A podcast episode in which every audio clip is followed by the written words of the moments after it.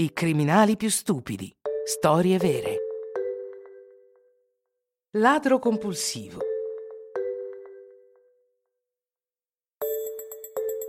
Siete affascinati dai film di gangster.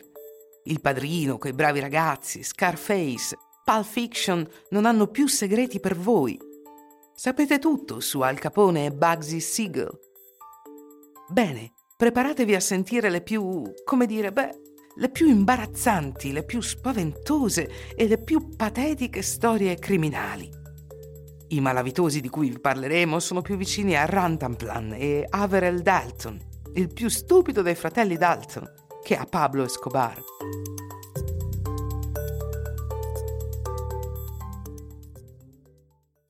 Kevin non ha iniziato il 2021 con buoni propositi, o forse sono durati solo un giorno. Sabato 2 gennaio è uscito di casa per ritirare del denaro in banca. Attraversando la città di Alsac in Corrèze, passa davanti a una macchina all'interno della quale può distinguere una borsa. E non riesce a resistere. Apre la porta, prende la borsa e scappa via. Il trentenne Kevin non è riuscito neanche questa volta a trattenersi. È un ladro compulsivo che ha già 19 menzioni sulla sua fedina penale, di cui 17 per furto. Infatti, mentre corre via con la borsa sotto il braccio, passa davanti alla porta aperta di una casa e ruba un telefono e un computer portatile.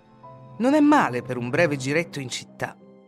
Ma per ottenere un profitto deve ora vendere i frutti del suo furto.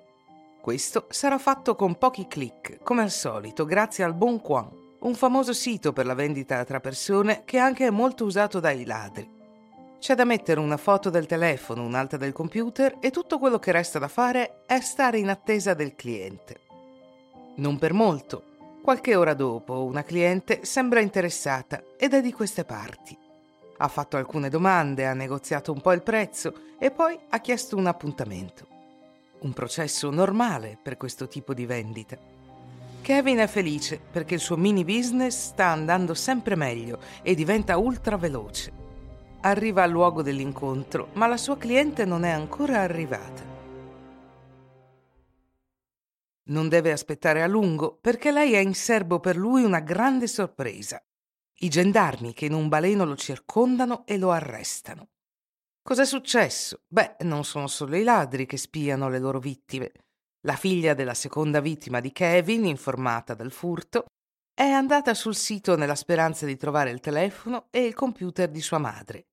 E bingo, non ha dovuto cercare troppo a lungo. Ha riconosciuto facilmente gli oggetti rubati e ha allertato la polizia che, con il suo aiuto, ha deciso di tendere una trappola al ladro compulsivo.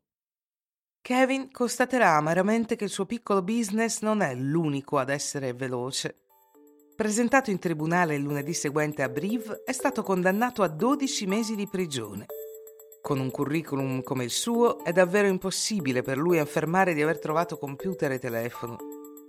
Adesso il ladruncolo ha un anno per capire che rubare e truffare non sono i modi migliori per guadagnarsi da vivere.